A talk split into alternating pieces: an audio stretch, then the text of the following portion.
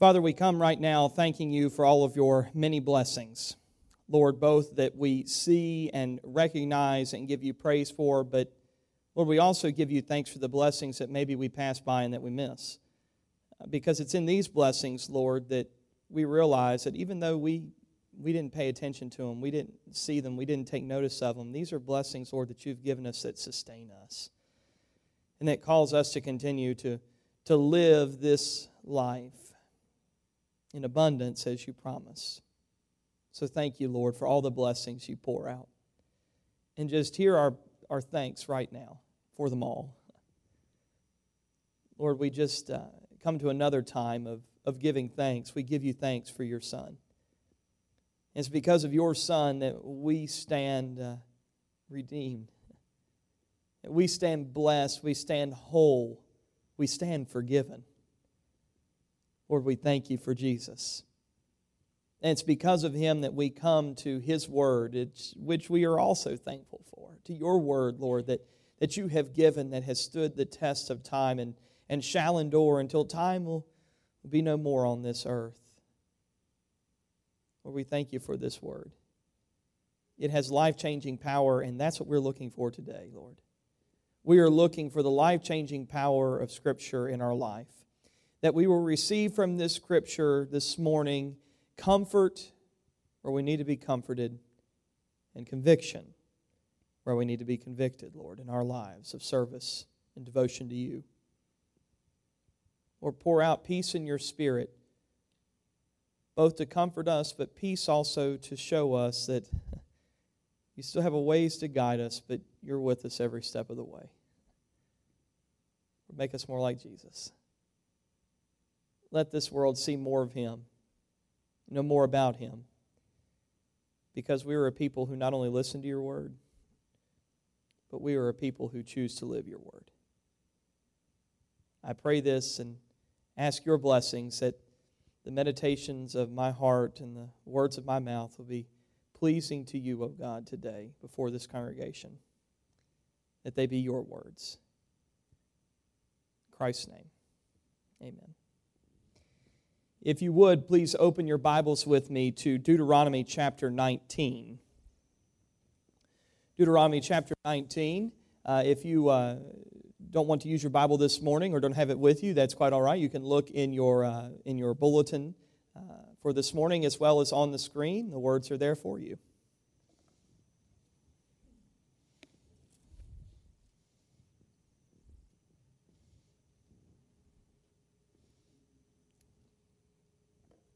Deuteronomy chapter 19, beginning in verse 1 and reading through verse 7, says this When the Lord your God has destroyed the nations whose land he is giving you, and when you have driven them out and settled them in your towns and houses, settled in uh, their towns and houses, then set aside for yourself three cities in the land the Lord your God is giving you to possess. Determine the distances involved and divide into three parts the land the Lord your God is giving you as an inheritance, so that a person who kills someone may flee for refuge to one of these cities. This is the rule concerning anyone who kills a person and flees there for safety. Anyone who kills a neighbor unintentionally without malice aforethought, for instance, a man may go into the forest with his neighbor to cut wood, and as he swings his axe to fell a tree, the head may fly off and hit his neighbor and kill him. That man may flee to one of these cities and save his life. Otherwise, the avenger of blood may pursue him in a rage, overtake him if the distance is too great, and kill him, even though he is not deserving of death, since he did it to his neighbor without malice aforethought. This is why I command you to set aside for yourself three cities. Last week, I concluded my sermon by reading Ephesians chapter 5, verses 1 and 2. Therefore, be imitators of God as beloved children, and walk in love as Christ loved us and gave himself up for us, a fragrant offering and sacrifice to God imitators of God. Imitators of God. You know, this is a daunting task that the scripture calls us to, to be an imitator of walking as Jesus would, right up to these people. Not just sending some money, not just good intentions, good thoughts. I hear this a lot sending good vibes your way. Actually, going right up to these people, standing face to face. And I must confess that this day I am praying, Lord, make me like that, because I have not arrived there yet totally myself. God so desperately wants to love these people through us, but will we, not just you, but me, we, will we go to them and would we welcome them if they came? Not only should we go to them, but if God sent them our way because we are His presence and His light in this world, would we welcome them? Would we listen to them? Would we hold them while they cry? Not to deal with the problem immediately as they stand face to face before us, but will we listen to their story and just let them tell somebody why they hurt? Would we welcome them? So many people are seeking refuge in this life. And I tell you, a lot of people are seeking refuge from their lives. They're not just seeking refuge for their life, they're seeking refuge from their life, this life that, that they have built. But these people don't know where to turn. They also don't know how to turn to refuge. Refuge being defined as our, in our dictionaries as a verb which means to find shelter from pursuit of one's past, danger of poor decisions, or difficulty with contemplating what the future could hold for them. They don't know where to turn for refuge. They also don't know how many to turn to refuge. And it's in moments of, of pure honesty within the hearts of these people. I am not only sure, but I am certain that many have asked themselves this question at least one time How did this even happen to me? How is what I'm going through something that I have gotten myself involved in? How did all this even happen to me? Where, where did it start? Where did it begin? Think about how many drug addicts, okay? Think about how many drug addicts had a child, as, as a child, had a dream to grow up to decide that one day I want to ruin my life through drugs. How many drug addicts do you think thought about this as they were growing up as a child? Or how about an adulterer who wanted nothing more as a child than to hurt the one that they loved or cause their marriage to fail. How many of these adulterers as a child thought about this? Or how about a drunk driver who as a child wanted to cause such sadness and grief in a family's life by killing their only child in an automobile accident that they caused because of their drunk driving? How, many do you think, honestly, this morning, started out their life from the very beginning thinking that this is something I want to do in my life one day. Heavens, no. No one thought about this. As a child, we want to be firefighters, we want to be lawyers, we want to be doctors. We don't want to be drug addicts, we don't want to be drunks, we don't want to be rapists, we don't want to be adulterers.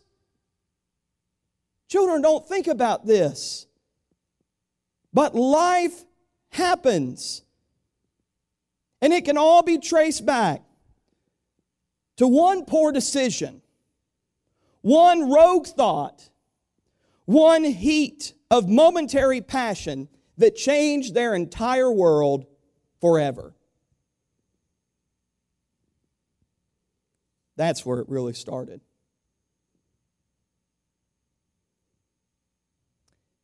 Before crossing into the promised land, God told his people to build and set aside three cities originally. Later, he added three more for a total of six because they were necessary and needed.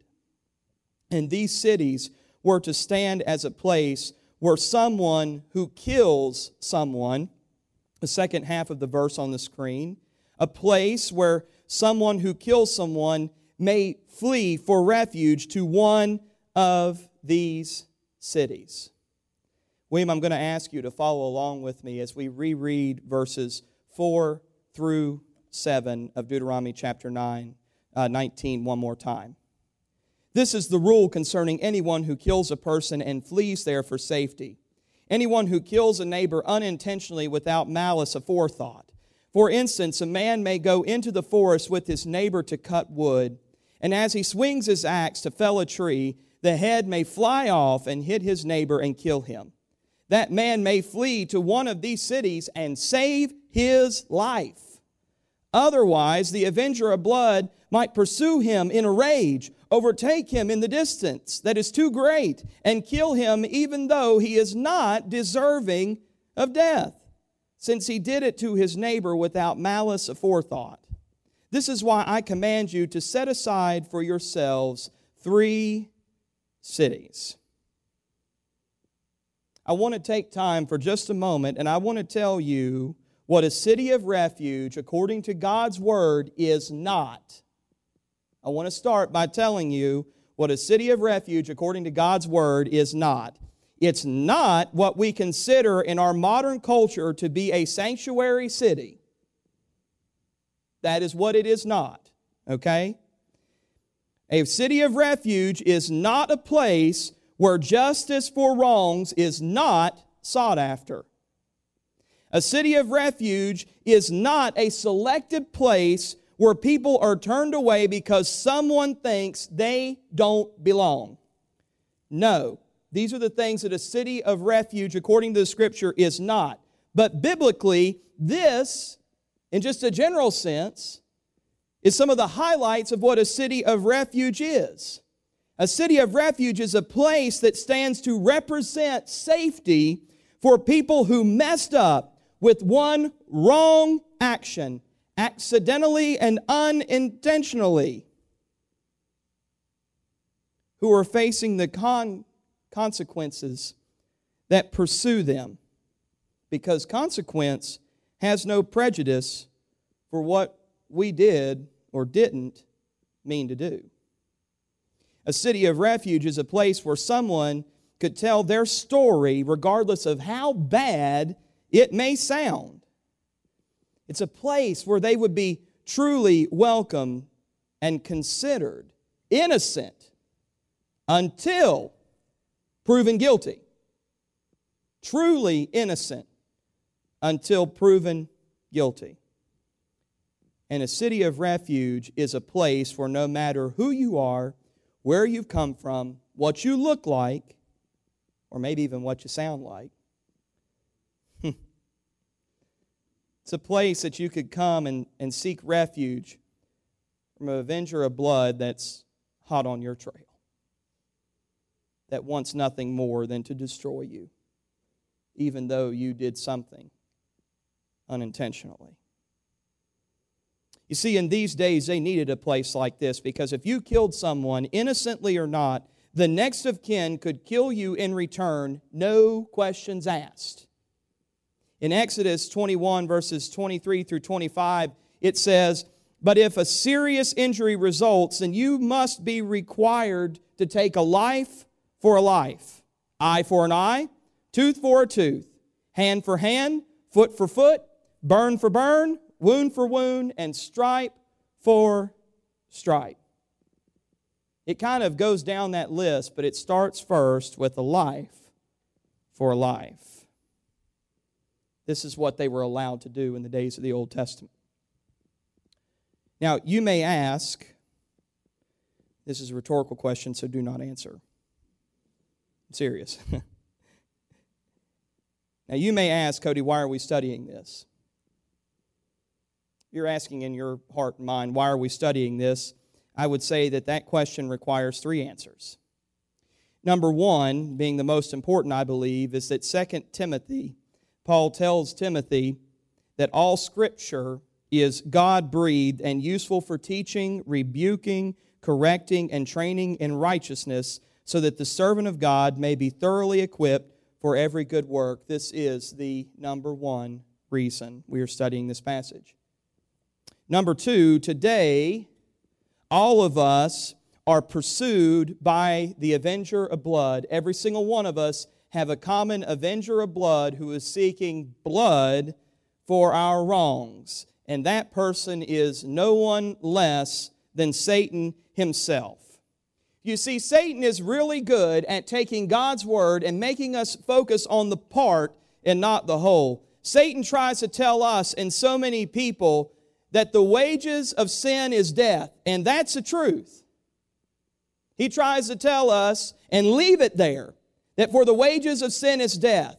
How many people have you heard? And I can't tell you how many people I've heard over my lifetime and even just my short span of ministry, not just the, the few, but really the hundreds of people that I have talked to and I have met. I'm sure that you have heard this before and you might have even said it yourself that I've done some things that are so wrong, even God couldn't forgive me. How could God forgive me for what I've done? That is Satan right there trying to get you to put a period on this verse, on this sentence that's not yet finished. He tries to get us to focus on, for the wages of sin is death. He tries to blind us to the rest of the passage that doesn't end with a period, but that actually continues with a comma. He tells us in His Word, God, for the wages of sin is death, comma, but the gift of God is eternal life through Christ Jesus our Lord.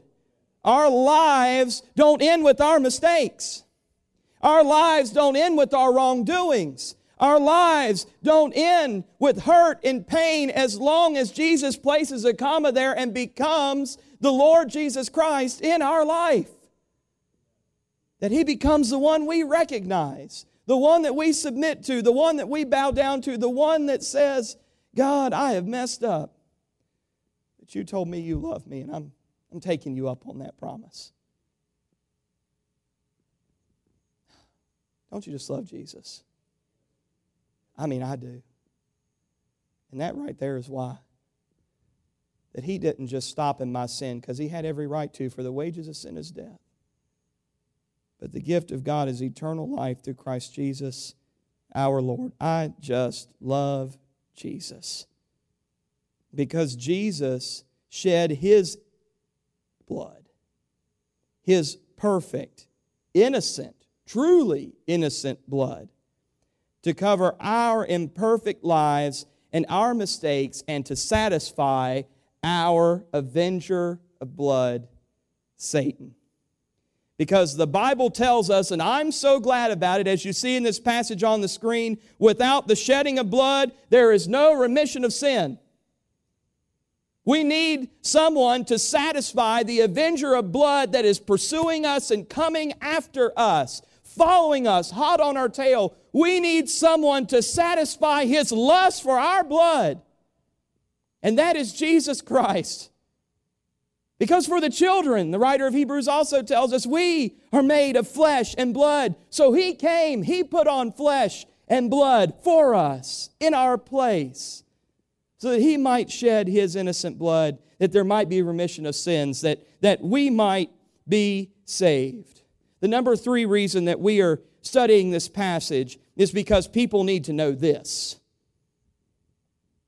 They need to know that the avenger of blood in their life can be satisfied. They need to know that they can seek refuge, help, trouble from trouble, hope in a time of need. They need to know that they can be secured when it seems like they have killed any chance at a good life for themselves.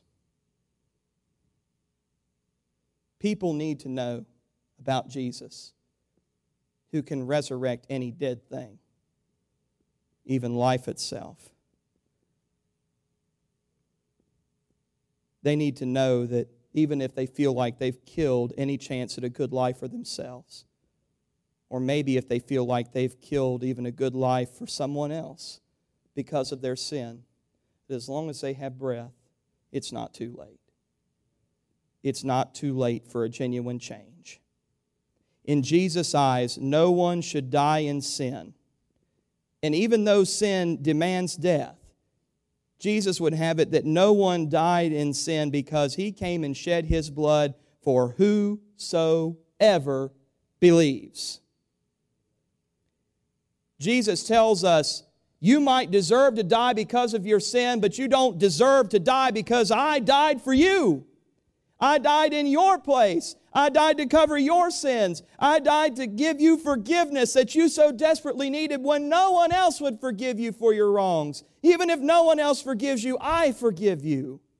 I will help you have abundant life, even though you seem like your life is crashing all around you.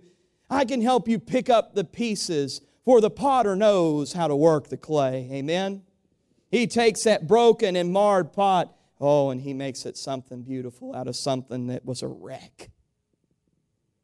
In Jesus' eyes, no one should die, even though we deserve to die, because he shed his blood. And he shed his blood not for, for just a few, he shed his blood not just for a set of particular pre approved sins.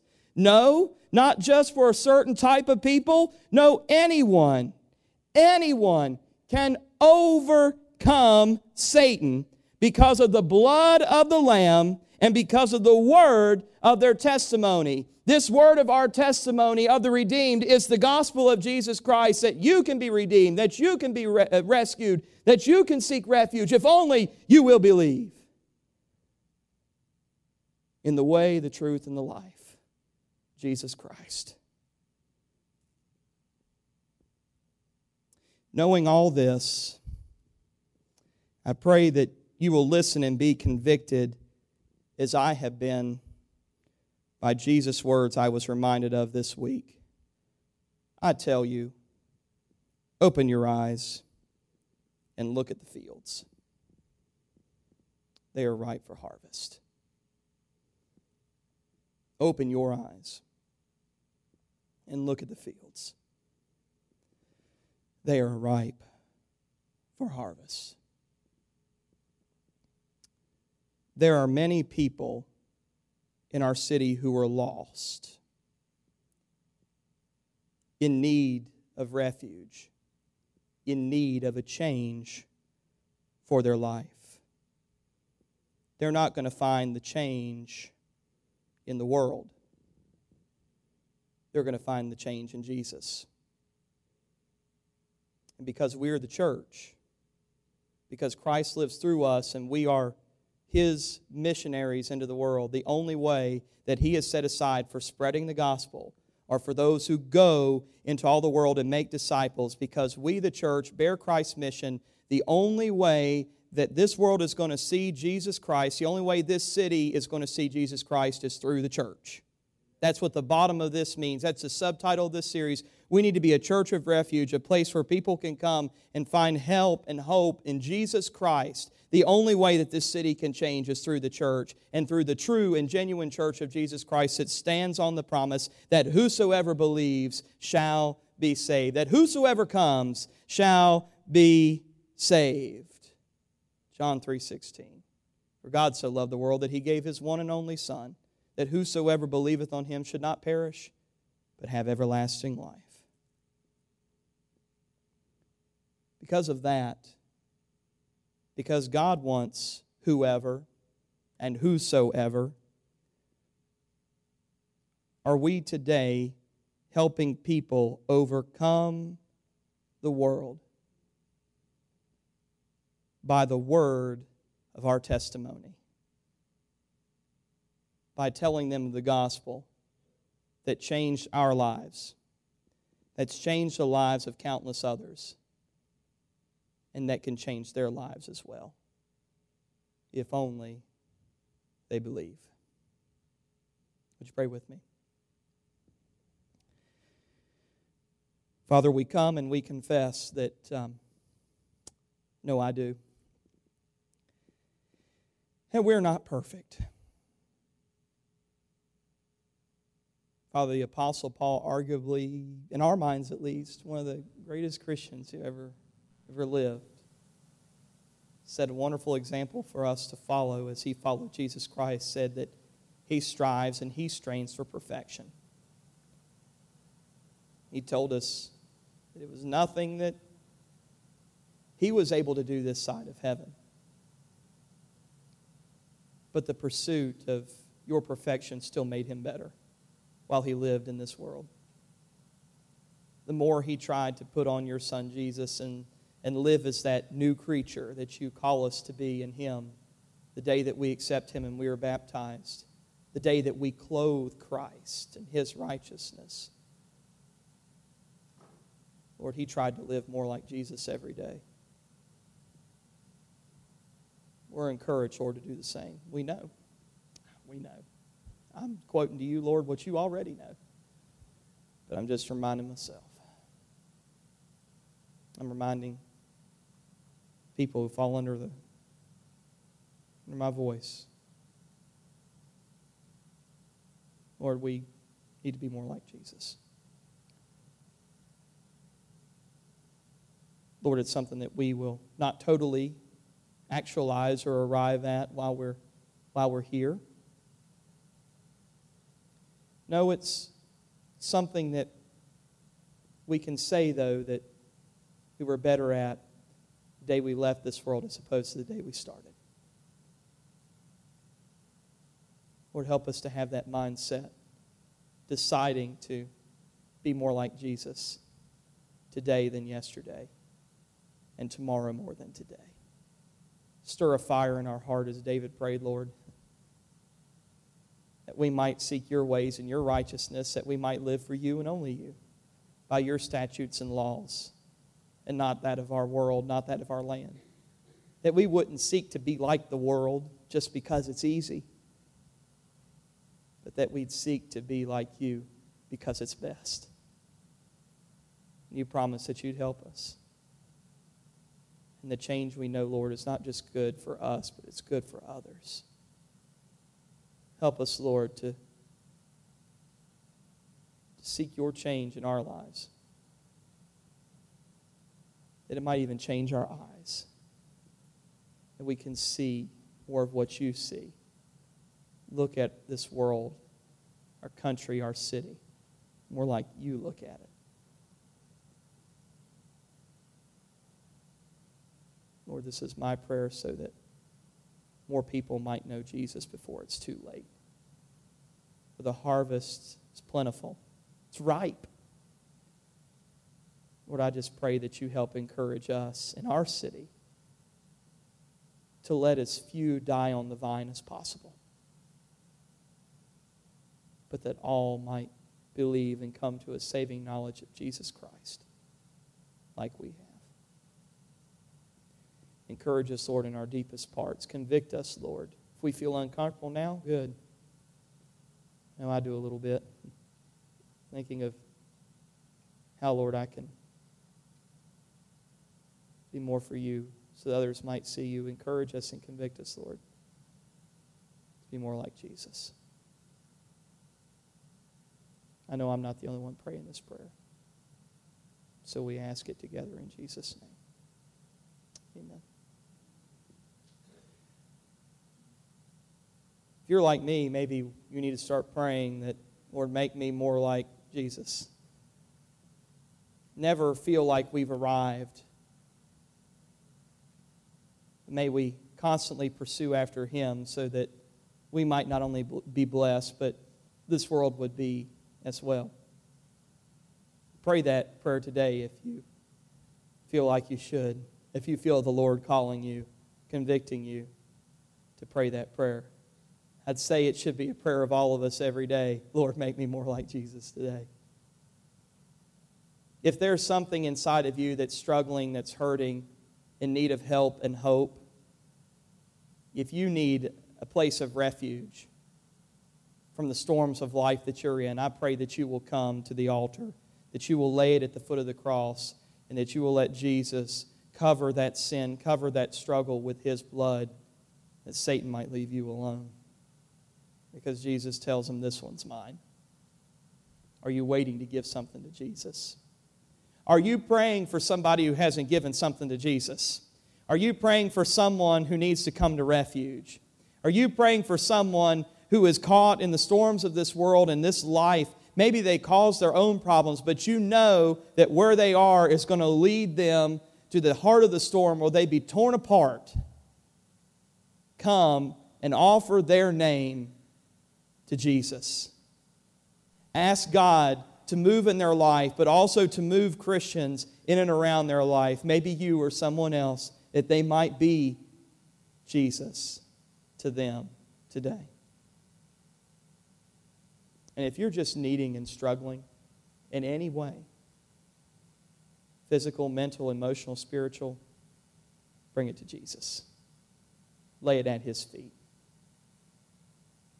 He'll take it and he'll, he'll bless it. He'll give you refuge. You might have consequences to face, but He's going to give you peace to even handle the consequences that come from, from the sin that's in this life. And just know today, you're not alone. You're not alone. So if someone comes to this altar this morning, not just this Sunday or any Sunday after this, someone comes to this altar and you feel God saying that I think I need to pray with them. If you believe in Jesus Christ in prayer, you come up and pray with them. Don't wait on an elder or me or someone. You feel the call, you go and pray with them. Let us be the church and win these battles with Christ together. And if you feel like you need to talk in private, the prayer room is open. Somebody will be in there with you if you choose to go. The invitation's open, and there's no reason for coming if you're convicted. Do not leave this place this morning having something you need to lay down seek refuge from, or lay down somebody who needs to seek refuge. Do not wait. Come today if you feel convicted, so that Jesus might give you comfort. Offer this invitation as we stand and we sing.